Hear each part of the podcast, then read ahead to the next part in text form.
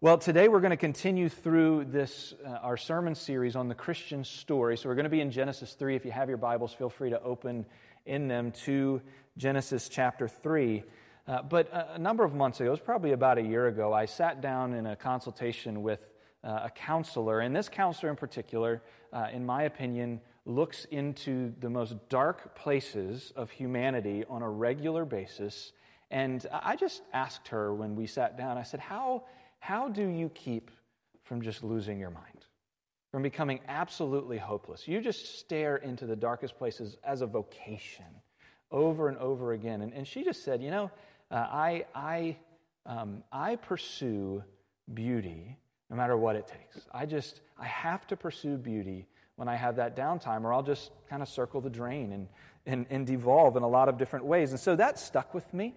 Uh, and I had another friend here this year hand me a couple of their guest passes to Longwood Gardens. I don't know if you know what Longwood Gardens is, about an hour away from here. It's a botanical gardens of sorts, but on steroids with fountains and colors and, and what have you. And, and so um, I used one early in the year, and then I took a couple days off this week, and I went uh, just by myself on Thursday, and, and it, it was indeed beautiful, and it was exactly what my soul needed. Uh, one of the most profound moments was when I walked through the meadow. They have a meadow area that I had never explored before. And I sat on this bench at the top of the hill, and you're just looking down over these tall grasses.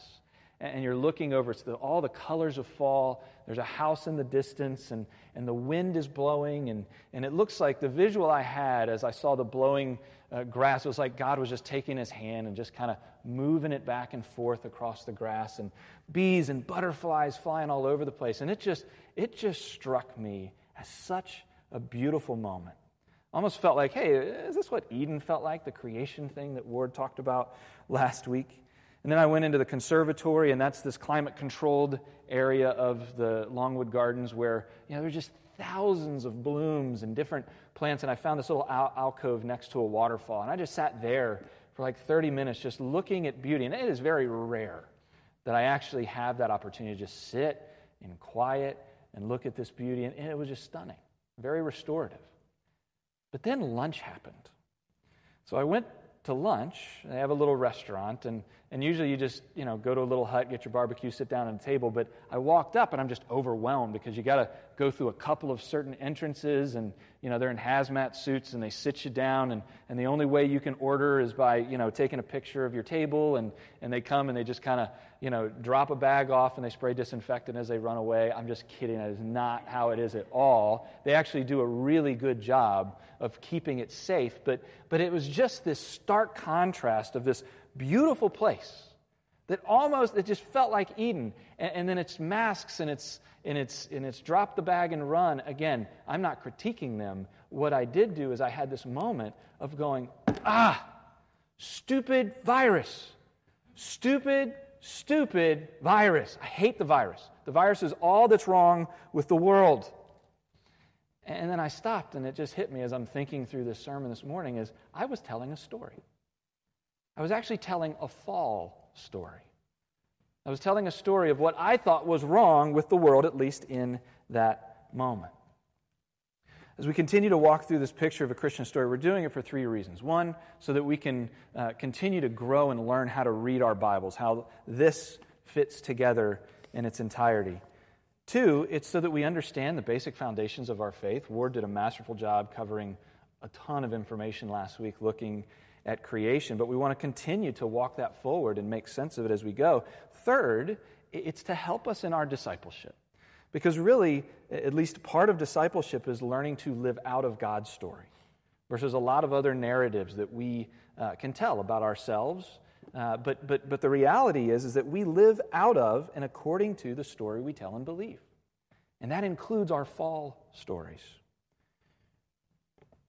Here's a picture of what we introduced here the first week. It's just a picture of God's story. Ward talked about that first panel on the left. That's creation, it says life.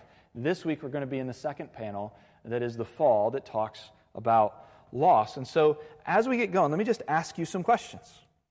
What is the fall story that you tell? What's the fall story that you tell? How do you describe your struggles and your battles?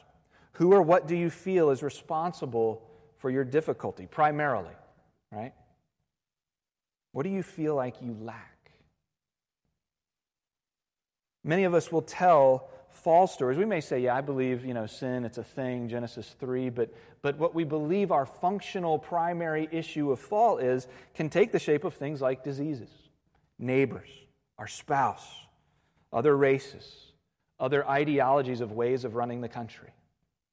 We paid attention to our lives, oftentimes those represent our functional theology of what we believe the fall really is. Well, where does the Bible begin? Because that's what Genesis 3 is all about the ultimate culprit of the fall that we face.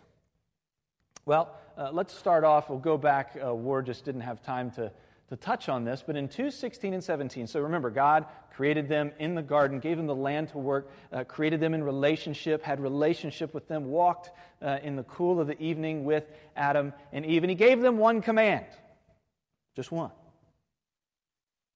And the Lord God commanded the man, saying, You shall surely, or you may surely eat of every tree of the garden, every single one. But of the tree of the knowledge of good and evil you shall not eat, for in that day that you eat of it, you shall surely die. Now, I don't know why God decided to put a tree there uh, that they couldn't eat. I just, I, I cannot answer that question. I'll talk about some resources I'm giving you here in just a minute. But, but we're not going to be able to land the plane and answer every question as to the why this happened. But what we do know is God was benevolent, gracious, and He said, one thing, don't eat of that one single tree. And if you've been around a church for a while, you kind of know what happens. They ate of it, right?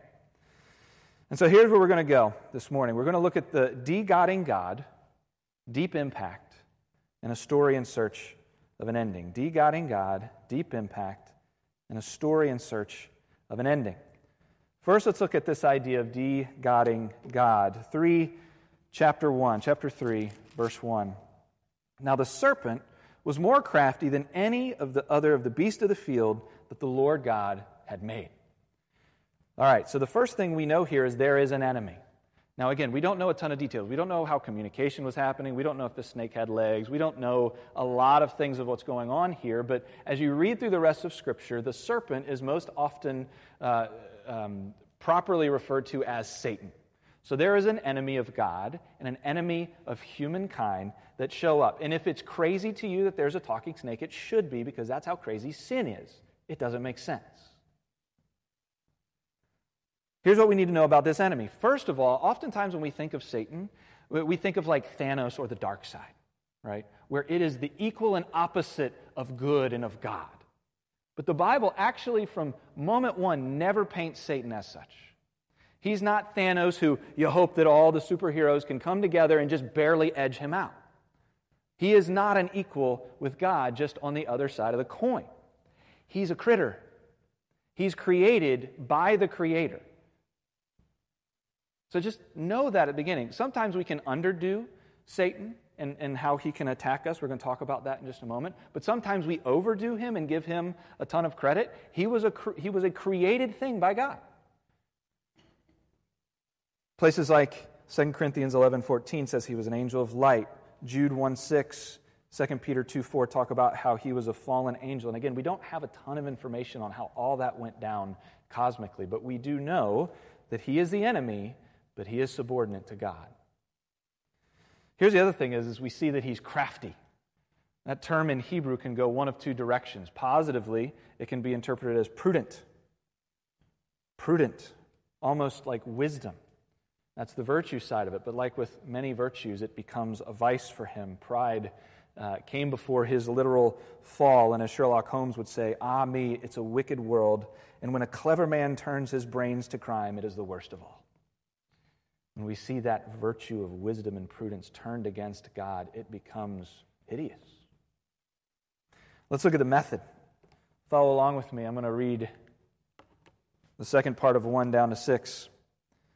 Satan said to the woman, Did God actually say, You shall not eat of the tree of the garden?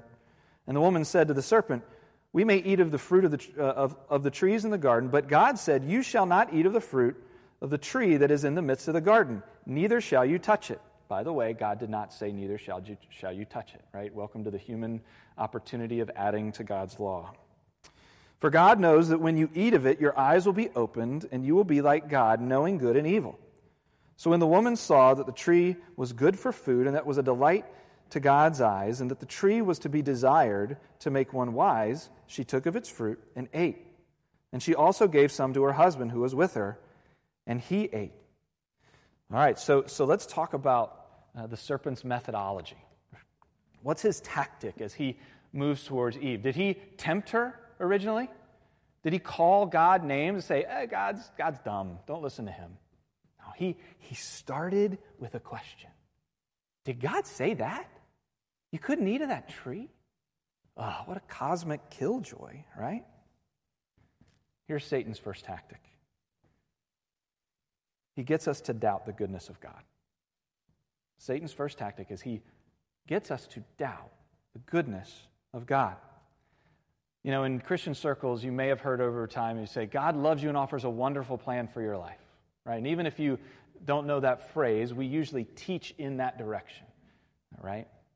But, but have you ever stopped to think that, that Satan hates you and has a terrible plan for your life? He does. He hates you. And he is constantly working to turn you against God. How might Satan be working in your life to get you to question God's goodness? Here's another phrase that I heard another pastor say What God creates, Satan counterfeits. What God creates as good, Satan counterfeits. Think of the tree, right? We don't know how it works out, but, but that tree was put there for some reason for God's glory and humankind's good. And Satan looked at that tree and spun it and said, No, that is a symbol of God not loving you. And even if we look at some of the foundational principles of what Ward talked about last week, what we see in Genesis 1 and 2 is a foundation for marriage and human sexuality. How much has Satan taken those things and said, See, if it's not going this way, then God hates you and you need to abandon him. He's not good. He's created counterfeits. He does the same thing with the imago Dei, the image of God.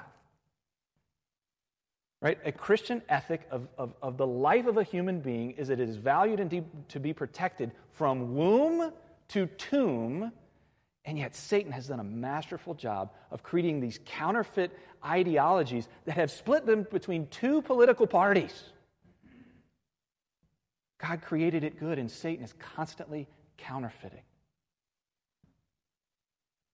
Here's a second tactic he makes us think we're God.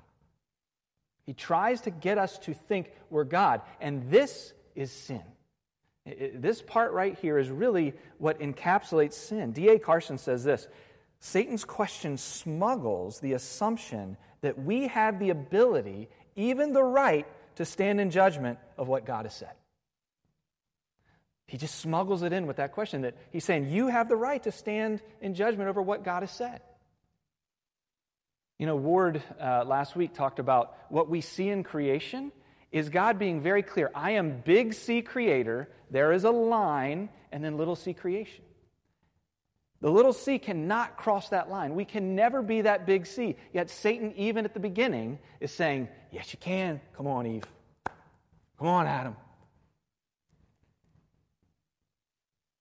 Here's a third tactic he removes the threat of judgment. Did you get that in 3 4? What does he say? The serpent said, You won't surely die. No, that can't happen. D.A. Carson says this the first doctrine to be denied, according to the Bible, is the doctrine of judgment. In many disputes about God and religion, this pattern often repeats itself because if you get rid of that one teaching, then rebellion has no adverse consequences. And so you're free to do anything. And what's the net result of Satan's attempts? Well, it's the de-godding of God. Now, by the way, we can't de-God God. Just saying. But that's essentially what Satan tempts humankind to think can happen. And from this point on, God must be regarded, whether consciously or unconsciously, either a rival or an enemy. One more D.A. Carson quote, and I'll stop. What's crucial is not the tree, but the rebellion. What is so wretchedly tragic is God's image bearer standing over against God. This is the de-godding of God, so that I can be my own God. This, in short, is idolatry. We should not think that the serpent's temptation is nothing more than an, an, an, invitation to break a rule, arbitrary or otherwise. That's what a lot of people think sin is just breaking a rule. What is at stake here is something deeper, bigger, sadder, uglier, more heinous. It's a revolution, and it makes me God and thus de gods God. That's the nature of sin. Now, there's two topics we just can't cover right now, but I'm going to send it out in tomorrow's email of the Connect and Grow. Uh, but they're just resources to tackle things like original sin. We don't have time to go there, but what happens in this is that, as we read last week in 1 Corinthians 15, um, Adam was a what was called a covenant representative. Hosea 6 7 says that. And so every human being to come after him is represented by Adam, and that's not a good thing. We are all corrupted to our core from conception. Here's the other thing is the origin of evil. That's something that you got to wrestle with. Where did this come from? And so there will be a couple of essays that I'm going to include in this week's email to help you wrestle there. But let's look at the deep impact of sin that we see as we move forward. There's a deep impact of sin as we move forward. 7 to 13. Now, hold on, let me, let me stop here. Just get into the story for a second. God created man and woman in his image to be in perfect relationship with each other and him in this gorgeous garden, uh, to, to work it, to experience joy and intimacy. That backdrop makes this next section one of the most horrific reads in human history. Let's go. Verse 7. The eyes of both were opened, and they knew they were naked. And they sewed fig, fig leaves together and made themselves loincloths. And they heard the sound of the Lord walking in the garden in the cool of the day. The man and his wife hid themselves from the presence of the Lord God among the trees of the garden. But the Lord God called to the man and said to him, Where are you? And he said, I heard the sound of you in the garden, and I was afraid because I was naked and I hid myself. And he said, Who told you you were naked? Have you eaten of the tree which I commanded you not to eat? The man said, The woman whom you gave to be with me, she gave me the fruit of the tree, and I ate. Then the Lord God said to the woman, What is it that you have done? And the woman said, The serpent deceived me, and I ate. So, what's happening? Well, I'm going to just kind of water ski through some of these implications, but, but what we see here in this section is first off, guilt and shame. Guilt and shame did not exist before this point. But did you hear? We hid. We hid from you, God. We sewed fig leaves because we were naked. I know it's hard for us to understand that whole naked thing, but, but it was a good thing to be naked and they didn't feel any shame. And now I think the reason why it's so hard for us is because there is shame associated with being naked. That's horrific. They hid themselves from God who wanted to walk with them in the cool of the garden. Here's some thoughts. First, you can't undo the loss of innocence, right? You steal a car, you return the car, there's still this moral stain that's happened to you. There's no way back to innocence in the Bible. Uh, there's only a way forward, and that's to the cross of Jesus Christ. It impacted their relationships with one another. Did you hear it with God? Now there's fear. There wasn't fear. They walked with the creator of the universe, and there was no fear, and now there's fear. Intimacy shattered by a moment of indiscretion. That vertical relationship was shattered along with the horizontal. You can't separate those two, by the way. All of a sudden, you see in verse 12, what, what do you see? You see the first blame shifting, right? Eve did it. Eve did it. It's her fault. And you gave me her, by the way. Right? Did you hear that? And then did you hear Eve? The serpent did it. And I think I can read in there the serpent you created, God, by the way. Right? there, there is just constant blame shifting that's going on, self justification. The vertical impacts the horizontal.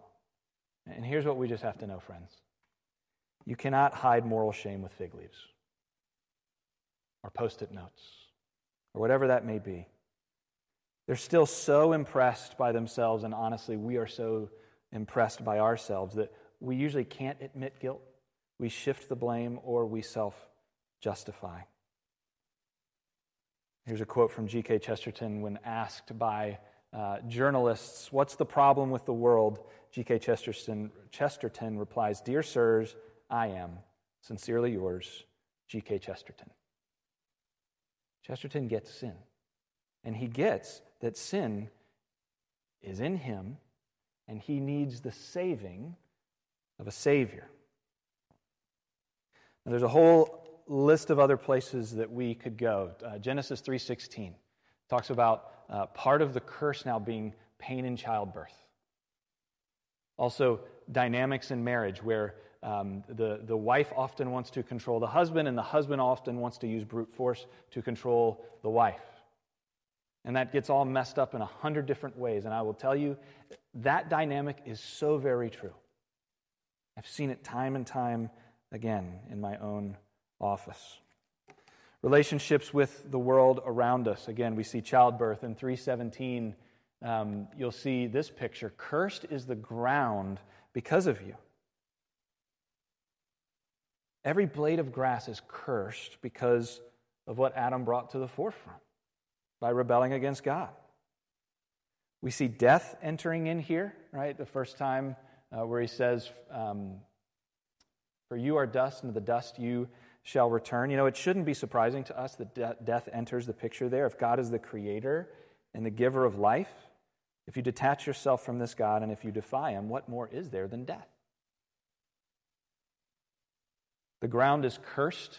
Um, by the sweat of your face, you will eat bread uh, until you return to the ground right before it. 18 thorns and thistles will bring forth from you. You know why work is hard? It's not because work is bad. Work actually was a good thing that happened in creation, but it got hard after the fall.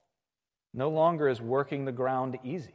Thorns and thistles will you battle. Is work, has work ever been hard for you? Have you ever? No? Zoom meetings? You really like that? Yeah, thorns and thistles. Even in Romans 8, we see God talking about this, uh, or we see Paul writing about this. For the creation was subjected to futility, not willingly, but because of him who subjected it. Do you know who subjected all creation to futility? It's Adam. So, what do we do? What do we do? Do y'all remember the show Lost? Some of you maybe. Um, I loved the show Lost, at least for the first four seasons. Then they kind of lost the plot. Uh, they lost the ball in the weeds with the plot. Um, you know, they never made sense of smoke monsters and polar bears and, and things like that. And I got really angry. Like by the last episode, where uh, that everybody shows up in this ethereal Eastern mystic Hindu, Muslim, Christian, heavenish thing and didn't tie off half of the issues. I was like grumpy and kind of hopeless for days. I know some of y'all are going to come up to me after and be like, look, you don't get it. Like, here's what was really happening in that moment. I don't buy it. I think they changed writers and they just lost the ball in the weeds. And, and you know what? When we're faced with the brokenness of Genesis 3 and think there's nothing left, then we're going to become grumpy and hopeless. Here's the good news this is a story in search of an ending, and we already see the ending being hinted at uh, in places like Genesis 3:15. We talked about this a couple of weeks ago, so I won't go back through it, but this is the proto-evangelion they call it or the first gospel, the first mention of Jesus where he's saying I'm going to send a rescuer. And then we see this in 321. Remember guilt and shame of his people. They're trying to hide it with fig leaves. And then we have this. The Lord God made for Adam and his wife garments of skins and clothed them. This is the first bloodshed in the Bible. God taking the life of an animal and covering their sin, at least as best could be in that moment in time. And friends, that points us ahead to the other shedding of blood in John 1:29. The next day Jesus saw coming towards him, he said, "Behold the lamb of God who takes away the sin of the world." Another animal that was shed for the guilt and shame of those who would call on him in faith. Here's why these things are important. If we don't get the Genesis 3 stuff right, the true enemy the true fall. I'm not saying those other things that you list are insignificant, they're enormously significant. But what lies behind all of those is our very own rebellion and fist shaking against God. We don't believe it starts with sin, that the contagion is here in me and in you, and that the only way to really reconcile that and redeem that is Jesus Christ, then we will devolve into the very same thing we see Adam and Eve doing blame shifting, self justification, anger. And if our ultimate enemy is anything other than sin and Satan and death, then we're going to go and try to find a Savior somewhere else. And if we do that, we will become hopeless, which is really the pandemic, especially among the younger generations. And I think that's because even in the church, we have held up something other than Jesus as our Savior.